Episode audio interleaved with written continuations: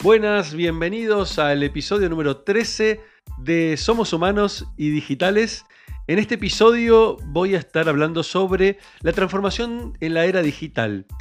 Mucha gente me suele preguntar de qué se trata la transformación digital o transformación en la era digital y decidí hacer un episodio especial del podcast contando un poquito mi mirada sobre qué es transformar una compañía a la era digital.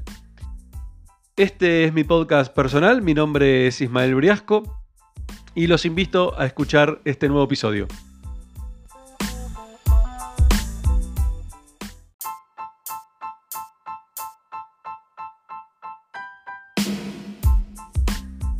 Bueno, antes de arrancar este episodio les cuento que decidí comprarme un nuevo micrófono. Este micrófono es semiprofesional, así que espero que me estén escuchando mucho mejor que en los episodios anteriores. Y si no, bueno, fue una compra al divino botón. Esperemos que no. Vamos a entrar en detalle de lo que les quería hablar. ¿De qué hablo cuando hablamos o cuando en general se habla de transformación digital? Siempre arranco utilizando una frase que para mí representa muchísimo lo que tiene que ver con transformación digital, que es que lo único constante es el cambio. Una frase de Heráclito, que la dijo por supuesto hace muchísimos siglos, y no puede ser más actual. Justamente estamos viviendo una era de cambios constantes. Todo lo que aprendemos en la actualidad probablemente en 6 meses se vuelva obsoleto. Todas las cosas que estamos viendo van a ser reemplazadas por alguna nueva tecnología. Vivimos en una era de absoluta incertidumbre, ¿sí? De cambios constantes, y un poco de eso se trata la era digital, ¿no? De entender que nada de lo que hoy existe se va a mantener estático. Todo va a cambiar. Entonces ese es el primer punto que tenemos que tener claro. Y si entramos un poquito en detalle con respecto a lo que viene pasando en la historia, fíjense lo siguiente: el mundo cambió, ¿sí? ¿Por qué cambió el mundo? Vamos a centrarnos en una mirada que muchos compartimos, que es que el mundo cambió principalmente porque hubo un gran movimiento que nació en Silicon Valley hace ya algunas décadas, y ese movimiento empezó a generar nuevas empresas basadas en negocios digitales, principalmente basadas en negocios relacionados con Internet, y empezaron a cambiar la manera en que estábamos acostumbrados a consumir muchos servicios, muchos productos. Ejemplo de esto es, por ejemplo, cambiaron las comunicaciones, ¿sí? Hoy no miramos más películas en la tele, en los canales de aire, sino que utilizamos Netflix, escuchamos música en Spotify, utilizamos YouTube para aprender a través de videos educativos y aplicaciones para nuestro celular, bueno, etcétera, etcétera, etcétera. O sea, toda la forma de entretenernos prácticamente cambió. La forma de comunicarnos a través de plataformas como WhatsApp, como Telegram, Slack, etcétera, también modificaron la manera en que nos comunicamos entre las personas, entre los seres humanos. La forma de leer noticias, ¿sí?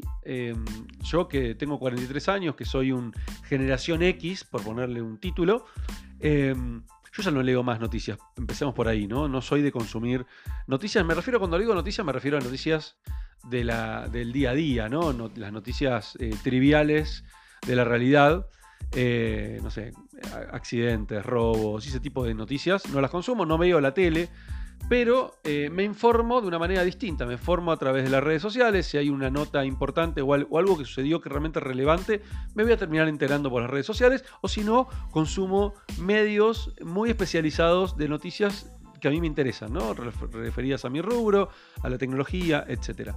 Pero bueno, eso hizo que también las nuevas maneras de consumir noticias cambiaron, por supuesto, mi mi forma de consumirlas. O sea, cambié yo como consumidor. Así cambiamos también la manera de comprar. ¿Quién hoy no ha comprado algo a través de Mercado Libre, a través de Amazon? ¿Sí? O sea, cambió también la manera en que consumimos productos y servicios también, ¿no? El e-commerce ha entrado en nuestras vidas de una manera contundente. Nos transportamos también utilizando herramientas digitales, así como Waze, como Google Maps.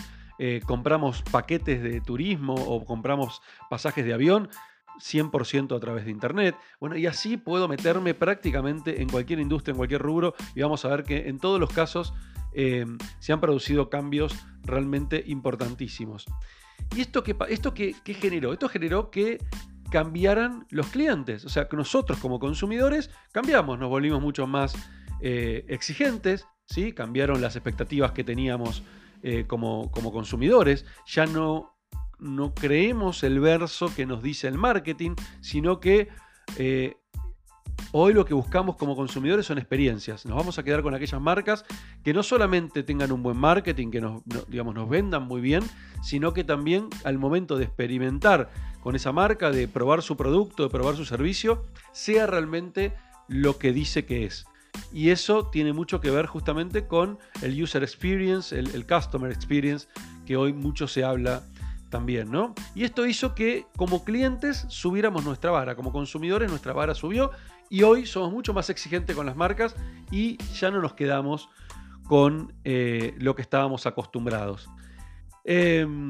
Y por supuesto también la tecnología y el mundo digital nos dio además herramientas como consumidores que nos puso en el centro de la escena. Nos permite hoy en día poder reclamar, poder quejarnos, poder dejar reviews, ¿sí? Dejar recomendaciones sobre los productos y los servicios que consumimos, y hace que nuestra voz se amplifique. Antes un comentario que hacíamos quedaba cerrado a un circuito muy chico, ¿sí? A nuestros amigos, a nuestros familiares, y hoy gracias a la tecnología podemos llegar a miles y miles y miles de personas.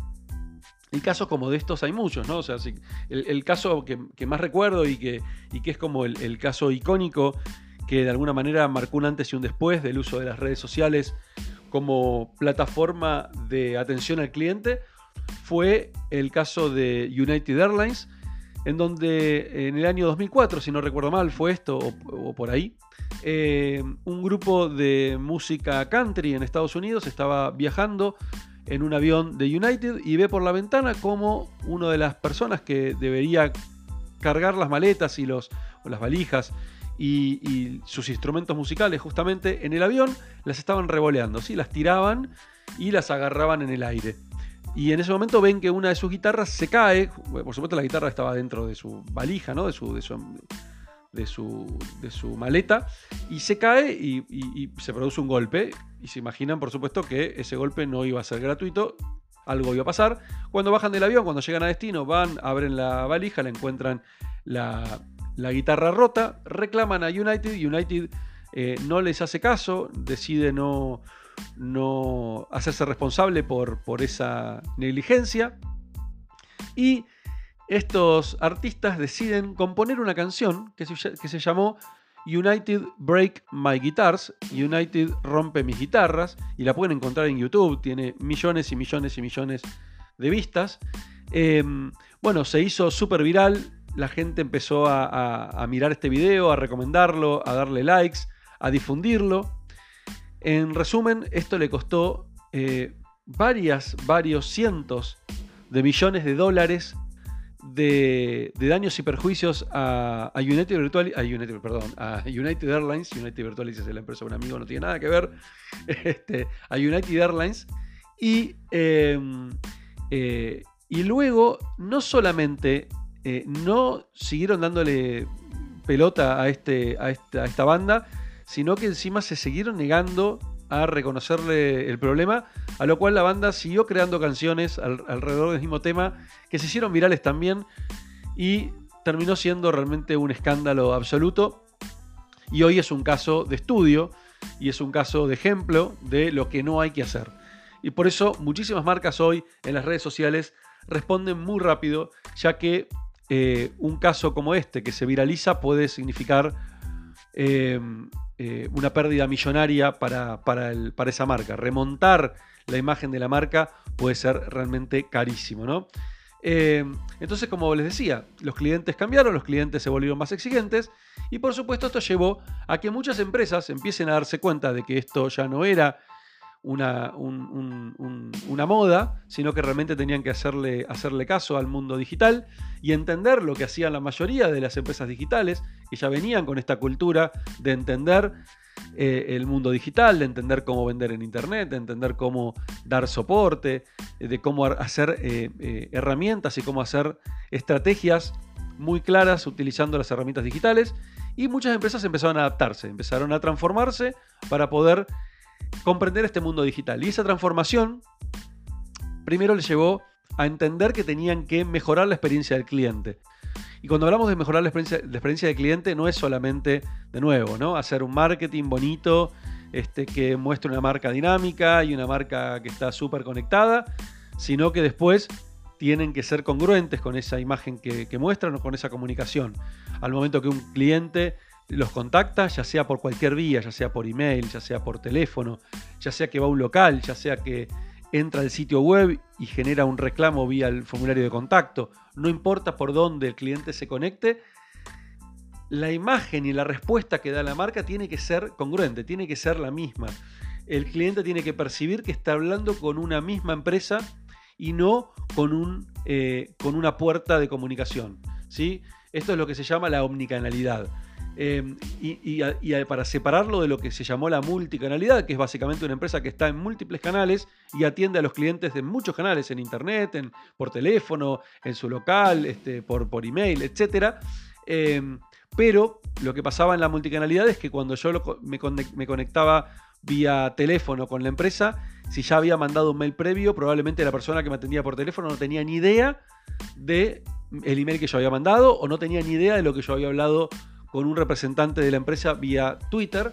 Y justamente la omnicanalidad tiene que ver con eso, ¿no? Que todos los representantes de la compañía, no importa por el medio que me comunique, tienen que estar al tanto de mi historial como cliente. Y yo sentir que al momento que hablo con la empresa me conoce, sabe mi historial y me da una respuesta congruente con lo que venimos hablando y no me tiene que hacer volver a explicarle todo de nuevo ni volver a contarle toda mi historia. De eso se trata la omnicanalidad.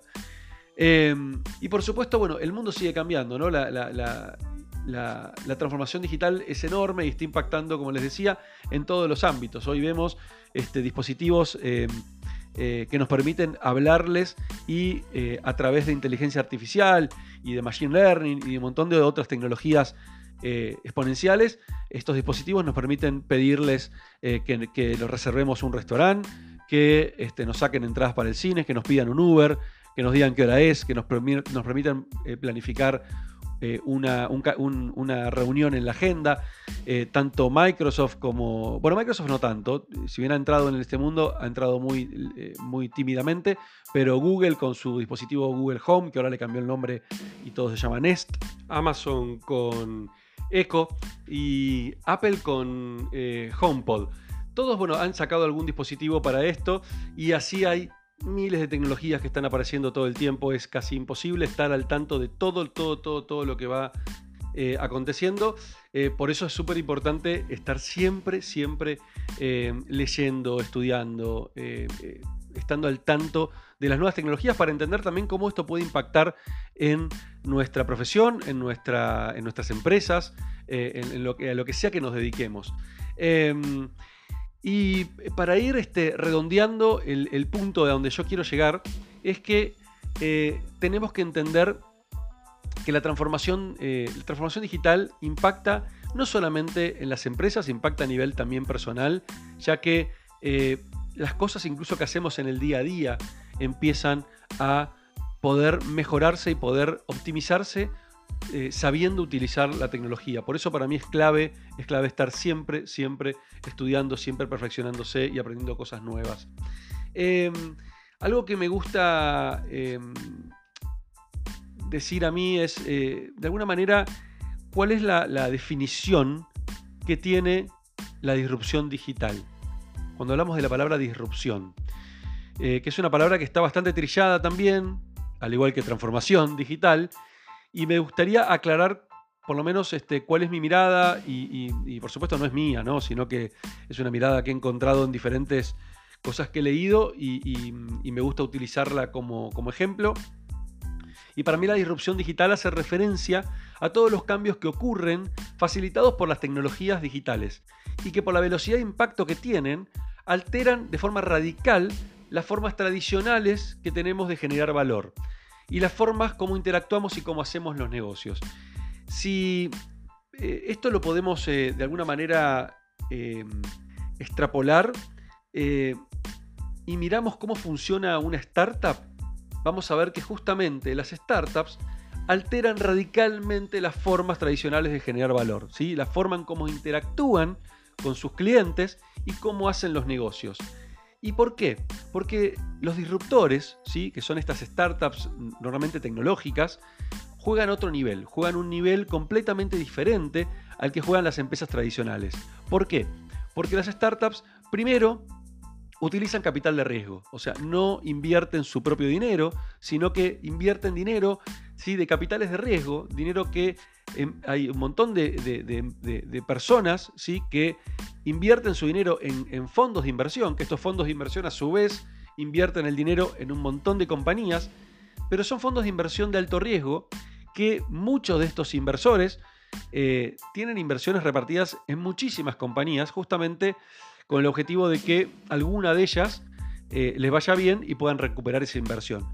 Pero el punto principal acá es que las startups juegan con ese dinero, en el buen sentido de la palabra jugar, o en algunos casos no tanto. He conocido algunos casos que han jugado y se han malgastado ese dinero. Pero volviendo al punto, estos disruptores, además de usar dinero de inversión, también piensan a escala global desde el día cero, ¿sí? No piensan de manera local, sino que piensan de manera global. Con lo cual, también hay que entender eso, ¿no? Que estamos compitiendo con empresas que tienen una mirada diferente. No ven las fronteras, ven a un mundo globalizado y que gracias a Internet hoy pueden estar haciendo negocios desde Argentina y vendiendo sus servicios o sus productos en cualquier parte del mundo. Y en último lugar, y no menos importante, nacen de manera digital, con lo cual no es para ellos una barrera o un reto el mundo digital, sino que justamente es parte de sus conocimientos, y eso también hace que sean competidores mucho más duros. Y la realidad es esta, ¿no? La transformación digital se trata justamente de poder competir contra este nuevo mundo, ¿sí? Que está siendo disrumpido por este tipo de compañías que vengo justamente contándoles. Algo que también es completamente importante es entender que hoy estamos viviendo lo que se suele llamar como el darwinismo digital. ¿Recuerdan la frase famosísima de Charles Darwin, que decía que las especies que sobreviven no son las más fuertes, ni las más rápidas, ni las más inteligentes, sino aquellas que se adaptan mejor al cambio? Y esto es justamente lo que está sucediendo hoy. No importa qué tan grande sea tu empresa, si sos una multinacional, si sos una pyme, si sos una mediana empresa, una gran empresa, da igual, no pasa por ahí, no pasa por la inteligencia que tengas y los recursos que tengas a mano, sino que pasa justamente por la velocidad y la capacidad de adaptarte a los cambios que están sucediendo en esta nueva era. Hay muchísimos casos de ejemplos de empresas muy grandes que han sido disrumpidas por el mundo digital, y esto lo podemos ver muy claro en las más conocidas, ¿no? El caso de Blockbuster con Netflix, el caso de Airbnb con la industria hotelera, el caso de Apple con la industria discográfica, y que después vino Spotify y terminó incluso disrumpiendo a Apple, siendo una empresa de vanguardia y innovadora y disruptiva.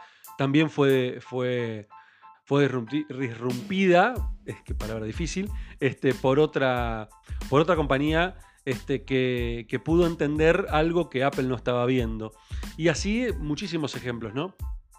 Y fíjense que si analizamos la lista de las 500 empresas, la lista de Fortune 500, que son las 500 empresas más valiosas del mundo según la revista Fortune, que comenzó en el año 1955, de esa lista original, hoy quedan vivas, existen solamente 61 compañías. El resto, por supuesto, no fueron todas disrumpidas por la industria digital, por el mundo digital, pero sí fueron disrumpidas por no haber sido capaces de adaptarse a los cambios de épocas.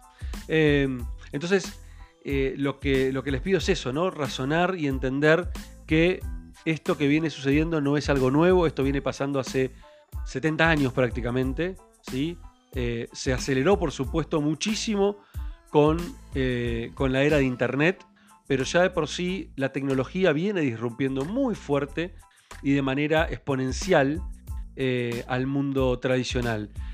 Y si esto pudiéramos hacer algún tipo de analogía, esto ya sucedió en la Segunda Revolución Industrial, algo similar, cuando apareció la luz eléctrica y se estaba en esa época viviendo a la luz proporcionada por el vapor, ¿no? La energía que generaban con las máquinas a vapor. Imagínense qué sucedió con las empresas que no pudieron adaptarse a ese cambio. Por supuesto, es obvio, ¿no? Ninguna de ellas existe. Las que pudieron sobrevivir fueron las que entendieron que esta disrupción de la energía eléctrica vino para quedarse. E Internet es lo mismo. Internet es como la energía en la Segunda Revolución Industrial. De hecho, mientras yo analizaba este fenómeno y preparaba una charla al respecto, encontré un folleto que lo que hacía era mostrar las cualidades que tenía el Hotel Taj Mahal en el año 1900, en la ciudad de Bombay, y lo que destacaban como diferencial era que tenían luz eléctrica y ventiladores. Y se me ocurrió buscar, primero a ver si todavía sigue existiendo ese hotel, si pudo sobrevivir a tantos cambios, y sí, pudo sobrevivir, existe aún, por supuesto remodelado y mejorado, lógicamente, y lo encontré en el sitio Booking.com y fíjense que lo que destacan como diferencial, como distinto, es que tienen free wifi. Y yo les hago una pregunta a ustedes, los oyentes que están del otro lado de algún celular o alguna computadora escuchándome. ¿Cuántos de ustedes irían a un hotel, primero, que no tenga wifi y segundo, que no sea gratis? Internet se ha convertido para mí ya en un commodity. En lo particular, yo no iría a un hotel directamente que no tenga wifi gratis. No solo wifi, sino gratis. Con lo cual destacarlo, para mí ya se está volviendo de a poquito algo obsoleto y que en el futuro ya no va a ser necesario destacar que un hotel tiene wifi. En todo caso, avisa que no tiene, porque si la gente se entera al llegar al hotel que no tenés wifi, lo más probable es que lo llenen de recomendaciones negativas en Booking.com y en todo este tipo de sitios, despegar, etcétera, donde todos vamos a buscar recomendaciones al momento de elegir un hotel. Entonces,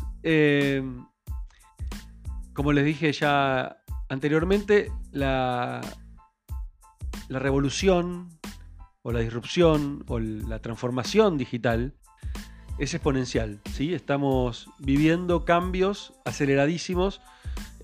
Si miramos el primer cambio tecnológico, la primera revolución tecnológica, que fue la imprenta, ¿sí? Que fue por allá por el año 1400, la empresa de Gutenberg, hasta que apareció la siguiente cambio tecnológico, siguiente revolución tecnológica, fue el telescopio, ¿sí? Que fue alrededor del año 1600, antes del 1600, pero pasaron casi 200 años, y la siguiente revolución fue la máquina a vapor, que apenas pasaron 100 años del telescopio, y fíjense cómo se empieza a reducir. Después vino el telégrafo, ¿sí? En 80 años, después vino el teléfono en menos de 50 años, el automóvil apenas 20, 30 años después, luego la televisión, ¿sí? Apenas unos 20 años después del automóvil, y así se empezó a acelerar la tecnología y se volvió exponencial. Hoy prácticamente día tras día, semana tras semana aparecen nuevas tecnologías, nuevas aplicaciones, nuevas cosas que van revolucionando lo que conocemos.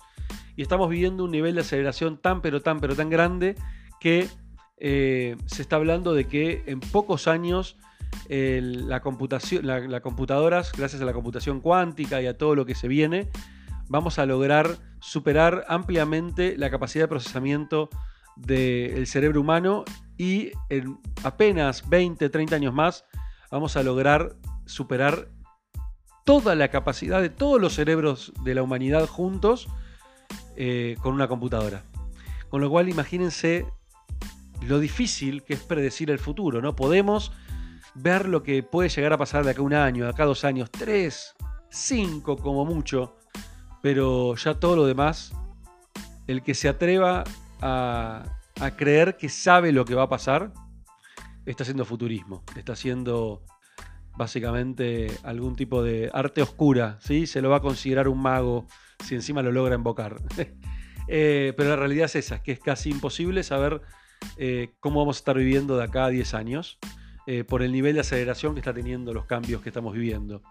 Pero para ir al quid de la cuestión que quería llegar con toda esta charla, la tecnología no es el verdadero disruptor. El verdadero disruptor es no centrarse en el cliente. Yo creo que la mayor amenaza, ¿sí?, para cualquier negocio en esta era digital que estamos viviendo en este momento, ¿sí?, es no centrarse en el cliente. Las empresas que no tengan su estrategia centrada en el cliente son las que se van a quedar atrás y las que van a perder. Independientemente de la tecnología. Por supuesto, la tecnología va a ayudar muchísimo, pero tiene mucho que ver con eso. ¿Qué es transformación digital y qué no es? ¿Qué no es? Vamos a arrancar rápidamente por el que no es. No es estar en la web, no es tener una página web, no es una aplicación o una red social, ¿sí? No es implementar un CRM, no es hacer big data, tecnología, implementar una solución de inteligencia artificial. Eso no es transformar a una empresa al mundo digital. Eso es digitalizar, ¿sí? Eso es digitalizar un área de la compañía o cierta parte del negocio, pero eso no es transformarse verdaderamente al mundo digital. Ahora, ¿qué es la transformación digital? La transformación digital es un cambio cultural y estratégico que afecta a toda la organización y a los stakeholders de la misma, ¿sí? Todos los que tengan un interés por esa organización tienen que verse afectados por este cambio. Es un cambio principalmente cultural. Es básicamente el proceso, ¿sí?, de cambio para poder competir con las empresas que les conté antes, con las nativas digitales, que tienen al cliente en el centro de la organización y simplifican el trabajo gracias a la tecnología. Eso es la transformación digital. Y ahora, todo muy lindo con qué es y qué no es la transformación digital. Pero, ¿para qué sirve? Yo creo que hay 3 cosas claves para las cuales sirve la transformación digital. Primero, primer punto, sirve para sobrevivir. A todo hotel le llega su Airbnb en algún momento, ¿sí? Sobrevivir es clave, ¿sí? Estamos viviendo esta nueva era y si sos una compañía tradicional que tiene que adaptarse a estos cambios, el primer punto es sobrevivir. ¿Cómo sobrevivís a esta nueva era? En el segundo punto tiene que ver con crecer, ¿sí? Gracias a la transformación digital podemos crecer justamente, generar más ingresos, más clientes, ser mucho más eficientes en las respuestas que damos y también poder reducir los recursos y los costos gracias a la tecnología, a la automatización, etc. Que esto no quiere decir tener que despedir gente, ¿no? Porque muchas veces lo que suele pasar es que gracias a la tecnología, gracias a la digitalización, aparecen nuevos modelos de negocio y aparecen nuevas formas de generar valor que hace que el negocio crezca y esas personas puedan ser reubicadas para esta nueva forma de hacer negocios. Y en último, el tercer lugar y último lugar, pero no por eso menos importante, sirve para adaptarse, ¿sí? Tenemos que adaptarnos a cualquier cambio que venga en el futuro. Entonces, si podemos prepararnos, si logramos preparar nuestra compañía, logramos adaptarnos a cualquier cambio futuro que se venga, eso nos va a dejar listos para ser lo suficientemente ágiles para que el día de mañana, no importa qué tipo de transformación aparezca, podamos adaptarnos a la misma. Y esto tiene que ver para mí con que lo que estamos viendo hoy es apenas la punta del iceberg de lo que está pasando en el mundo digital. Estamos viendo apenitas la punta del iceberg nomás, con lo cual los próximos años van a ser mucho más desafiantes que estos. Por eso también siempre digo que no se dejen estar.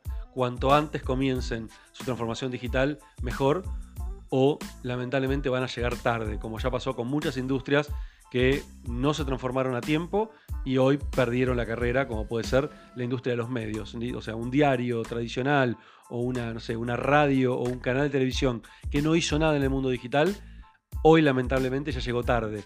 Toda su competencia le lleva años y años de ventaja. No dejes que tu industria pase exactamente lo mismo. Gracias por escucharme, mi nombre es Ismael Briasco, esto fue Somos Humanos y Digitales, y en un futuro programa seguiré hablando del tema transformación digital y entraremos mucho más en detalle sobre cómo se hace una transformación digital y qué se necesita y qué se puede cambiar dentro de una organización para transformarla a la era digital. Un abrazo grande, nos estamos oyendo.